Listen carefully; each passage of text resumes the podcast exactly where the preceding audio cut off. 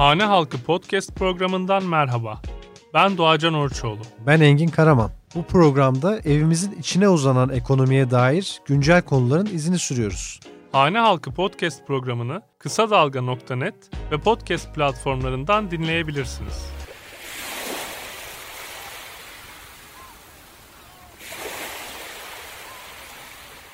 Ne bileyim, iyi hissetmiyor insan kendini tatil yapmayınca ya. Kendi ülkemizin güzelliklerini göremeden öleceğiz. Yani yaşantımız da kısalıyor bu sürece, bu stresli yaşamdan. Hayatımda hiç Ege'ye gitmedim, Akdeniz'e gitmedim. Yani oraların denizlerine de girmedim. Cimriliğimden, şuyundan, buyundan değil. Hayat gerçekten çok pahalı. 37 yaşındayım. Bir tatil imkanına kavuşamadım bu yaşıma kadar. Bu zamana kadar gidemedim. Bundan sonra da gideceğimi de düşünmüyorum yani. Tam 10 yıl önce İngiltere'ye gittim ben. Mesela o zaman günlüklerime de hep yazmışım. Sterlin 4 liraymış ve bu bana çok pahalı geliyormuş. Hep böyle cimrilik yapmaya çalışıyormuşum. Şimdi yine İngiltere'ye gitsem diye hayal ettim. Şu an sterlin 8,5-9 lira. Tatil yapmak bundan sonraki süreçte özellikle bizim için hayal olacak gibi gözüküyor. Çalışanlar için. Durumu iyi olanlar için zaten onlara her gün tatil.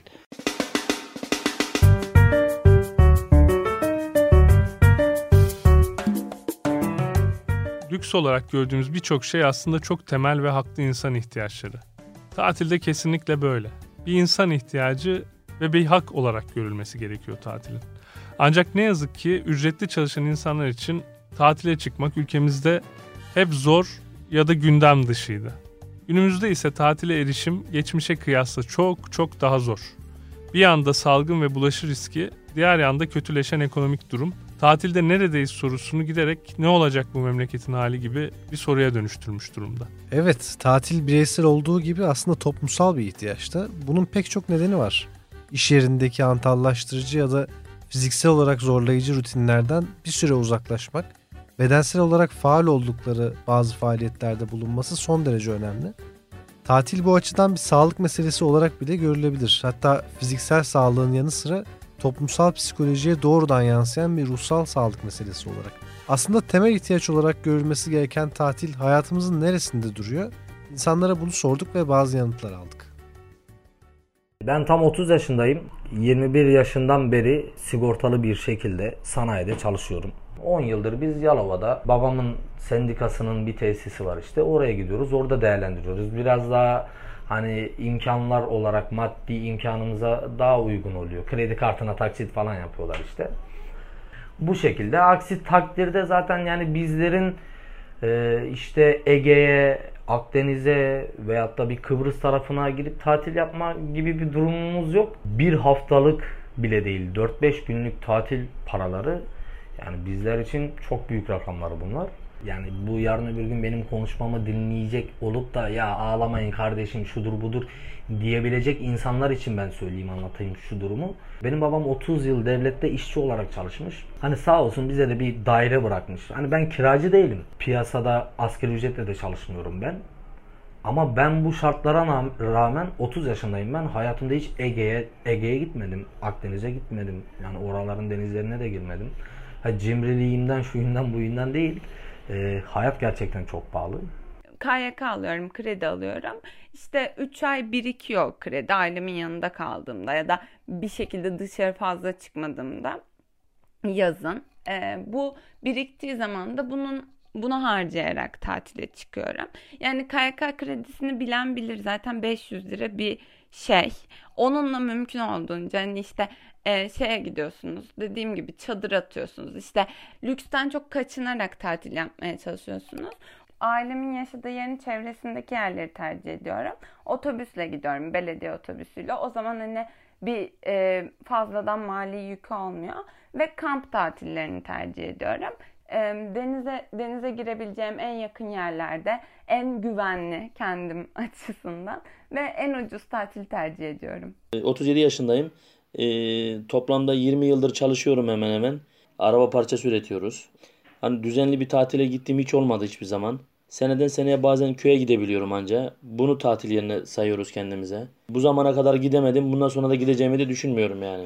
Tatil dediğimiz şey bizim için aynı maalesef ki yine çalışmak oluyor yani. Ben bir örnek vereyim. Biz bu Kocaeli Gebze'de çalışıyoruz mesela. İstanbul bile lüks geliyor bazen yani. Çok böyle gezmek için binde bir defa gidiyoruz. Senede bir defa olursa yani mesela. Tatile çıkmak benim için daha zorlaştı. Neden derseniz, ben çünkü çalışmaya başladım artık. Eskiden çocuktum. Annem çalışmıyordu. Babamın da tatillerinde, okulumuz tatile girdiğinde biz rahatlıkla tatile çıkabiliyorduk. Yani tek maaşlı bir ailenin çocuğuyum ama kendimize göre bir bütçe oluşturup bir şeyler yapabiliyorduk. Şimdi bu tarzda tatil yapmak çok zor. Ben 42 yaşındayım. Kendimden örnek vereyim. Yani biraz da hani birçok aileye göre de hani bir tek de durumum iyi. Çalıştığım fabrikada da durumlar, işte sosyal haklar vesaire gibi şeyler bir tek iyi. Kaç defa bana tatile gittin veya tatil planı yaptın dediğin zaman ben sana 42 yılda bir defa gittim. Onun haricinde tatil mi? Benim aklımın ucuna bile gelmiyor. Tatili bırak. Çocuklarımın gençliğinde yaşaması gereken ihtiyaçları ben onlara sağlayamıyorum. Ne tatili? Ve ülkemizin bu kadar güzel yeri olmasına rağmen, bu kadar ülkemizin olanakları olmasına rağmen kendi ülkemizin güzelliklerini göremeden öleceğiz. Yani yaşantımız da kısalıyor bu sürece, bu stresli yaşamdan. Yani var olanı yaşayamıyorsun. Yani bundan daha kötü bir zulüm olur mu insana?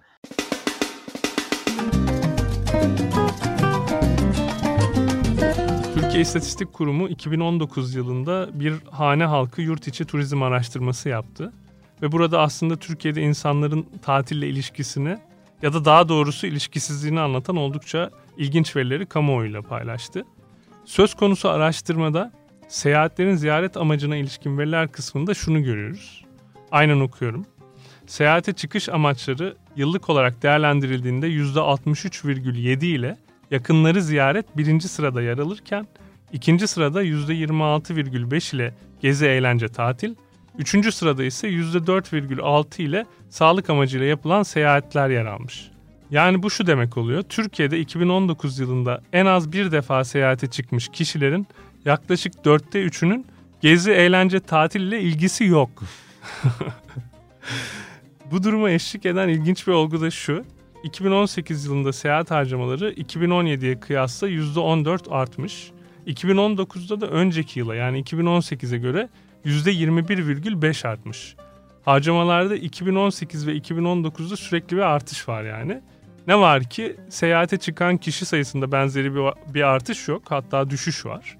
2019 yılında ya da 2018 yılında yıl boyunca kaç kişinin seyahate çıktığına ilişkin veri bulunmuyor. Herhalde TÜİK İstatistik Kurumu burada çeyrek verilerini hesaplıyor. İnsanların en çok tatile çıktığı 3. ve 4. çeyrek verilerini toplasak dahi, ki böyle yapınca bu dönemlerin ikisinde de seyahat etmiş kişileri 2 kez saymış oluyoruz. Yani gerçekte olandan yüksek bir sonuç buluyoruz. Böyle yapsak bile 2019'da toplam 34.765 kişinin seyahate çıktığı ortaya çıkıyor. Yani Türkiye nüfusunun yarıdan fazlası tatil sezonunda evde oturmuş, seyahat etmemiş bile. Demek ki seyahat harcamalarındaki artışın nedeni alım gücünün, hane halkı gelirinin artması falan değil. Bilet ve konaklama fiyatlarının artması, tatil anlayışının dönüştürülmesi, tatilin ancak yüksek meblağlar ödeyerek erişilebilir hale gelmesi. Birçok insan buna rağmen yine de tatil yapabiliyordu Türkiye'de. Ama örneğin paylaştıklarımız 2019 verileriydi ve akla şu soru geliyor. Peki 2020'de durum ne olacak? Yani salgın tamam, doğrudan etkileri olan bir şey. Ama bir de ekonomik durum var. Yani bunun ötesinde, salgının ötesinde ekonomi böyle giderse tatil acaba pek çok insanın anılarında kalan bir şey mi dönüşecek? Burada tabii tatil konusunda atılan başka kazıklar var tabiri caizse.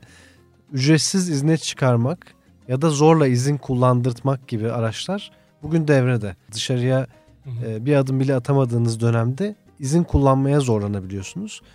Zaten evde oturduğunuz sürede izin kullanmaya zorlanmanız çok insani bir durum değil. Hiç insani değil. Bir de yani çok komik bir şey var buna eşlik eden.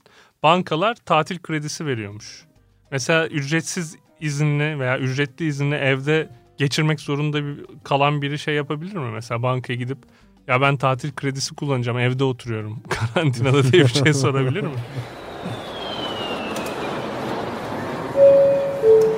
Your attention please.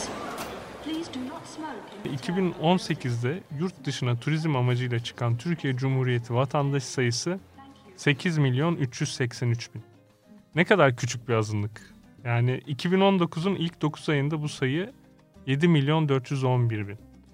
Sanırım buna Kuzey Kıbrıs, Gürcistan falan gibi görece kolay gidilebilen yerlerde, yurt dışı adreslerde, lokasyonlarda dahil ediliyor. Yani düşünsene, Türkiye'de yurt dışı tatil diye bir gündem yok.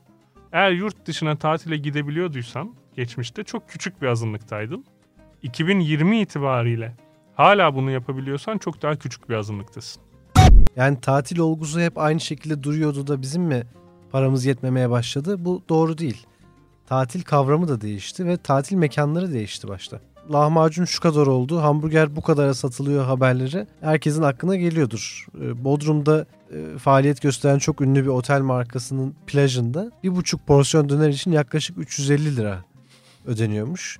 Bir fincan Türk kahvesi için de yaklaşık 50 lira ücret alınıyormuş. Yine başka bir plajda kişi başı o plajı o gün kullanabilmek için 550 TL'lik harcama yapılması gerekiyor. Alaçatı'daki yine pahalı tatilciliğin merkezlerinden olan Alaçatı'da Biblos bilmem ne isimli otelde kişi başı ücret 400 liraymış. Bu fiyata şezlong, şemsiye ve havlu dahilmiş. Yani bunlar dahil olduğu için de bir promosyon olarak sunulan ücret 400 TL. Yani biz aslında plajlarda bir beach club mafyası olduğunu artık rahatlıkla söyleyebiliyoruz. Buna en kesin ifadelerle değinenlerden biri akademisyen Anıl Aba olmuştu.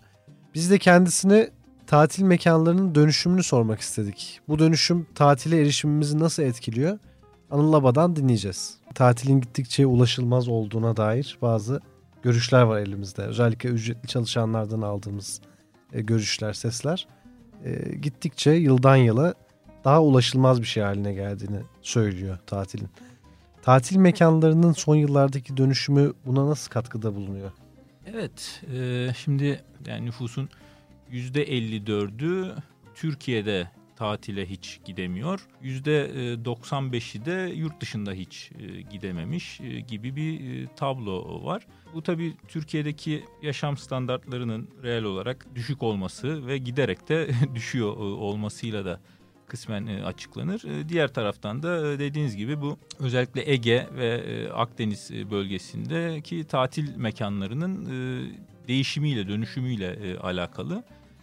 Spesifik olmak gerekirse de işte bu beach club kültürü, beach club'lar ve bu özel işletmeler bunlar yarı mafyatik, yarı yasal, yarı değil şeklinde çalışan mekanlar buralar. Buradaki işleyiş, buradaki işte fiyatlandırma vesaire sıradan yani senin benim gibi vatandaşın buralara girmesini, ulaşmasını dolayısıyla da doğru dürüst, kaliteli tatil yapamıyor olmasına neden oluyor. Yarı mafyatik dedik. Yani neden özel olarak bu kelimeyi tercih ediyoruz?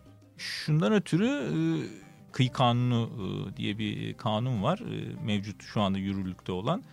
Madde 5 şey diyor, hatta okuyayım çok kısa. Kıyılar devletin hüküm ve tasarrufu altındadır. Kıyılar herkesin eşit ve serbest olarak yararlanmasına açıktır. Kıyı ve sahil şeritlerinden yararlanmada öncelikle kamu yararı gözetilir. Şimdi bu yani çok net bir şekilde kıyıların herkese ait olduğunu, eşit ve serbest olarak yararlanmasına açık olduğunu söylüyor kanun. Fakat bu işletmeler bir şekilde bu kıyıları kapatıyorlar. Yani bildiğiniz işte çit çekiyorlar, önüne güvenlik koyuyorlar vesaire ve bizim, sizin serbest olarak yararlanmamızın önüne geçiyorlar. İşte girişte bilet kesip işte saçma sapan fiyatlar, yani 300 lira, 150 lira falan gibi mekanına göre fiyatlarla işte giriş şeyi satıyorlar.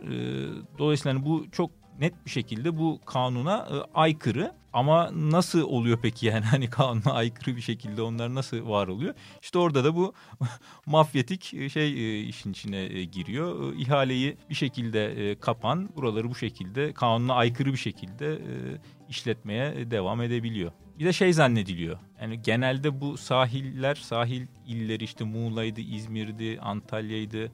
CHP belediyeleri olduğu için hani sanki böyle CHP'li belediyeler bu işi yapıyormuş, buna ön ayak oluyor, vesile oluyormuş falan gibi de bir algı var. Ama öyle değil. Çünkü bu mekanların işletmesini valilikler aracılığıyla Ankara'ya bağladılar aslında. Hani bakanlıklara bağladılar. Dolayısıyla belediyeler Hatta şöyle, tam tersi, belediye şunu yapıyor. Bu ihalelere valilik üzerinden açılan, bakanlık üzerinden valilik aracılığıyla açılan ihalelere girerek belediye, işte Çeşme Belediyesi ya da İzmir Belediyesi bu plajları alırsa eğer mafyalardan kurtarmış oluyor. Yani 300 liraya giriş ya da 250 liraya giriş yapmak yerine işte daha kendi maliyetini çıkartacak, işte 20 lira, 10 lira gibi sembolik ücretlerle halka açık, karşılanabilir bir tatil şeyi sunuyor. Aslında hani plajlarla halk arasına bir gişe koymakla birlikte bu yerler turizmle o kentin ekonomisi arasında da bir aslında bir bariyer oluşturuyorlar diyebilir miyiz? Çünkü orada çok ciddi paralar kazanan bir takım insanlar, işte mafyatik tipler var ama bulundukları bölgeye de koydukları hiçbir katkı yok. Tabii şimdi zaten bu kıyı kanununda son ifade şu: kıyı ve sahil şeritlerinden yararlanmada öncelikle kamu yararı gözetilir. Şunu demiyor, burada hiçbir işletme olmaz demiyor. Yani devletindir, kamunundur ama kamu yararı gözetmek kaydıyla hani burada ne bileyim bir büfe açılabilir, market açılabilir, işte ya da işte şezlong, şemsiye hizmeti. Bunlar kamu yararı. Yani ben de tatile gidiyorum, yanımda şemsiye taşımak, işte bir şey taşımak istemem ya da bir karpuz almak isterim yani orada marketten falan. Dolayısıyla bunun olması bu şekilde ve makul fiyatlarla olması kamu yararıdır. Buna da çoğumuzun bir itirazı olmaz. Ama hani bu mekanlarda hani giriş işte 150 lira, içeride bira 50 lira, 33'lük. Hamburger 80 lira, işte pizza 250 lira, ıstakozlu hamburger 350 lira falan. Şimdi burada böyle bir kamu yararı falan yok yani. Hani kamu yararından söz etmek çok güç. Burada işte zengin züppelerin gittiği, işte hashtagle sosyal medyada story attığı falan işletmeler bunlar yani.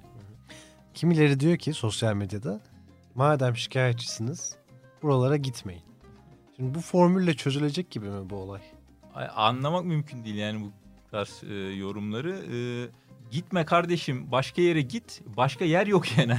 Zaten sınırlı sayıda.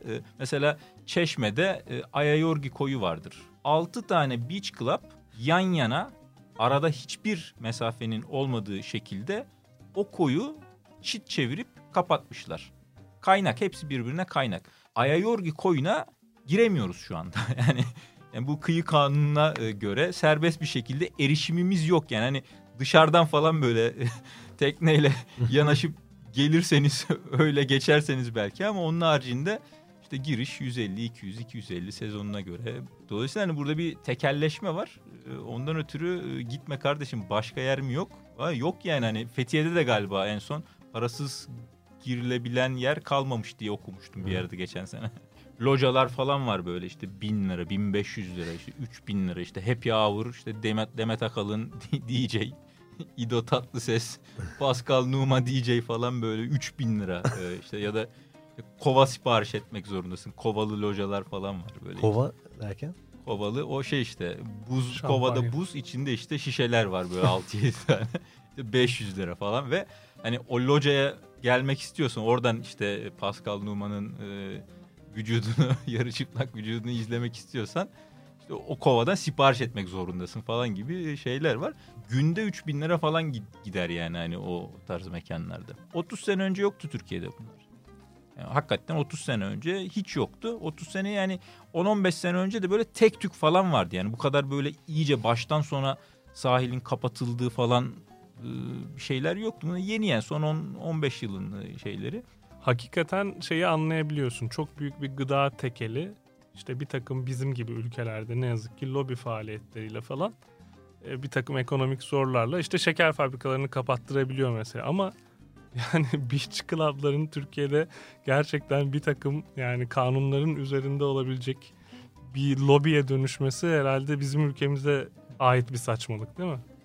Bir şeyde duydum. Galiba Ukrayna'da da böyle şeyler oluyormuş. Evet, dünyada tek tük var yani hakikaten. Zaten yani yine bize benzeyen ülkelerde, bize benzeyen iktidarlarda, bize benzeyen işte ekonomik mafyalar hani bu işleri çeviriyor. Yoksa hani gelişmiş Avrupa ülkelerinde falan hani rastlanmıyor bunlara pek. Teşekkür ederiz. Ben teşekkür ederim.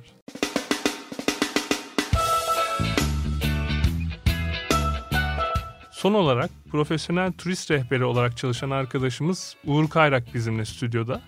Merhaba Uğur. Merhaba. Sana bazı sorularımız var. İlk soruyla başlayayım istersen. İnsanların tatil seçeneklerini değerlendirirken öncelikleri ne sence? Yani gözlemlediğin kadarıyla daha çok neye düşünüyorlar, neye göre karar veriyorlar tatile çıkmadan önce? Benim şimdiye kadar deneyimlerimden çıkardığım sonuç şu: insanlar tatil seçeneklerini belirlerken en temel belirleyici iki faktör var. Bunlardan bir tanesi para, diğeri de zaman. Yani bugün baktığımızda işte 1 Haziran itibariyle yeni normal diye adlandırılan bir sürece girmiş olduk. Ancak geçen senelere kıyasla oldukça düşük bir seyir izliyor turizm sektörünün kendisi. Bunun bir sebebi yine pandemiden kaynaklı yabancı turistlerin Türkiye'ye gelmemiş olması. İkinci sebebi işte 900'lü rakamlarla seyreden vakalar içinden geçtiğimiz günlerde 1500'lü rakamlara dayanmış durumda. Bu öyle ya da böyle insanlarda bir güven sorununu oluşturuyor. Tatil pahalı bir şey ve ücretli çalışanlar için ya da dar gelirliler için daha ulaşılmaz, erişilmez hale geliyor. Fakat imkansız değil. Yani sana sorayım, uygun tatil yapmak için ipuçları, öneriler, neler söylemek istersin? Kamp tatili, çadır tatiline rağbet oldukça artmış durumda. Türkiye bu anlamda sadece şey değil, kıyı bölgelerinde değil, iç bölgelerde de, ormanlık alanlarında da çadır alanlarının çok yoğun olduğu ülkelerden bir tanesi. Doğal güzellikleriyle, temiz havasıyla, tatil yapmak için çeşitli uygun seçeneklerin yaratılmasıyla birlikte oldukça zengin bir ülke. Herhalde yazın yapılabilecek en az maliyetli tatil kamp tatili olmuş gibi geliyor. Tatil yapabileceğimiz yerlerin skalası da genişliyor herhalde çadır tatilinde.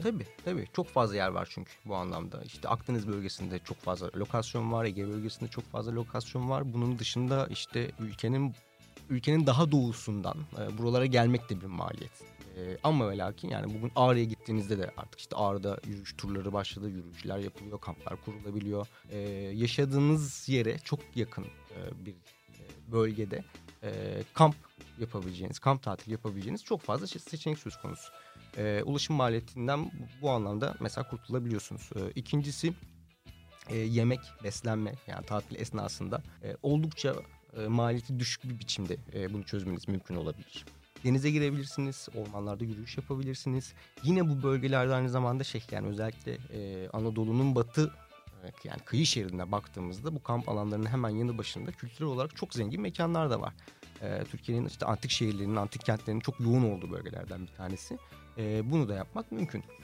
Ya ben mesela şimdi kamp tatili yapmaya karar versem, aklıma yatan seçenek bu olsa adım adım ne yapmam gerekir? Mesela sen kendinden de anlatabilirsin. Bilmiyorum yapıyor musun ama. Yapıyorum. Kamp tatilini de çok ne yapılır? Keyifle yapıyorum. Adım adım ilk adımlar ne? Nereden bulacağız kamp yapılacak? Önce şuna bakmak lazım. Çeşitli haritalar var. Yani internette aradığınızda işte Türkiye'deki kamp alanları dediğinizde bununla ilgili hazırlanmış olan haritalar var. İlk önce karar vermeniz lazım. Yani bu haritayı açıp önünüze nereye gitsem? Önce bununla başlamak lazım. Ben de çok büyük bir kısmına baktım. Hemen bütün işletmeler ellerinden geldiğince bu pandemi süreciyle alakalı olarak çeşitli sağlık önlemleri ve hijyen önlemleri alıyorlar. Ama mutlaka gitmeden önce bunu bir teyit etmek, etraflıca sormak, soruşturmak önemli olabilir. İkincisi, Türkiye'de kamp kültürü çok gelişmeye başladı. Bu anlamda de çok gelişti. Yani Türkiye'de kamp malzemesi, çadır malzemesi vesaire bunlara erişim de oldukça kolay hale gelmiş durumda. Alışveriş merkezinin içerisinde spor malzemeleri satan yerlerde bu tür ürünleri bulmak mümkün. Çeşitli sağlık malzemeleri mutlaka tatile çıkanların kendisinin yanında olmak durumunda bulunamayabilir.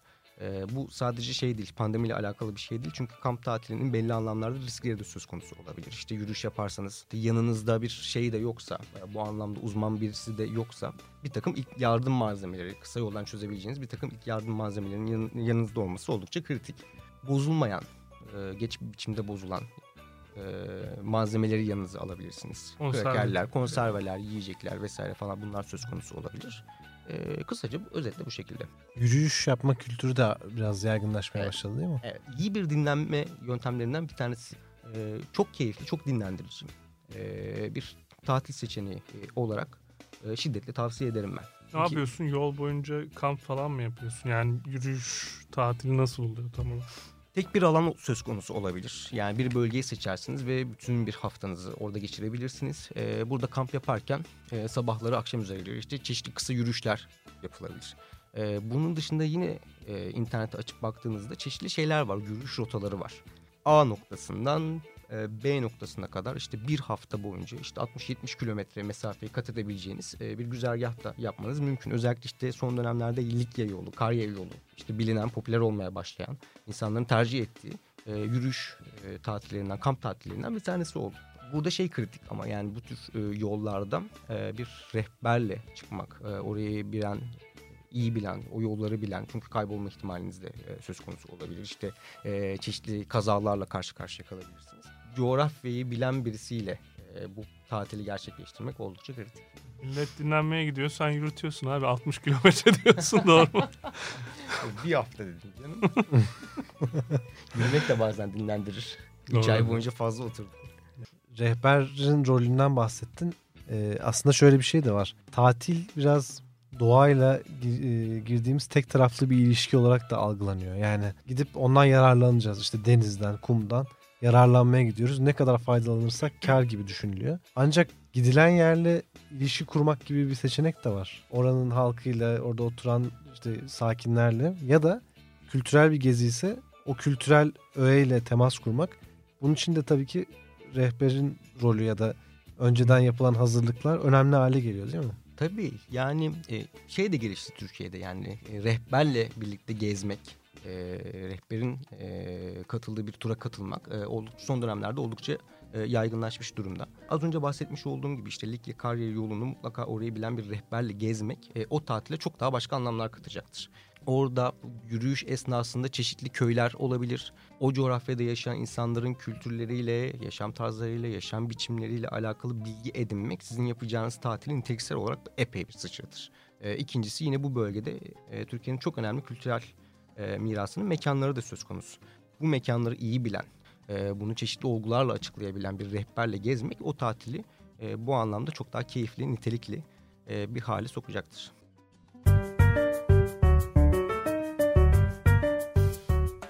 Hane Halkı programının bu bölümünde tatil konusunu işledik. Yani insanların tatile erişimi, tatil alışkanlıklarımızın nasıl değiştiği veya tatile erişememe durumunu Türkiye nüfusunun büyük bir bölümünün işledik. Ne yazık ki gördüğümüz kadarıyla Türkiye'de nüfusun çok büyük bir kısmının tatile erişimi gibi bir şey söz konusu değil. Yine de son bölümde de gördüğümüz gibi, Uğur'un bahsettiği gibi, hani önümüzde bir takım seçenekler de var. Bu bir ihtiyaç. Bu seçenekleri değerlendirebiliriz. Hepimize iyi bir, yani olabildiğince artık bu pandemi sürecinde iyi, sağlıklı, güzel bir tatil sezonu tırnak içinde diliyoruz. Görüşmek üzere.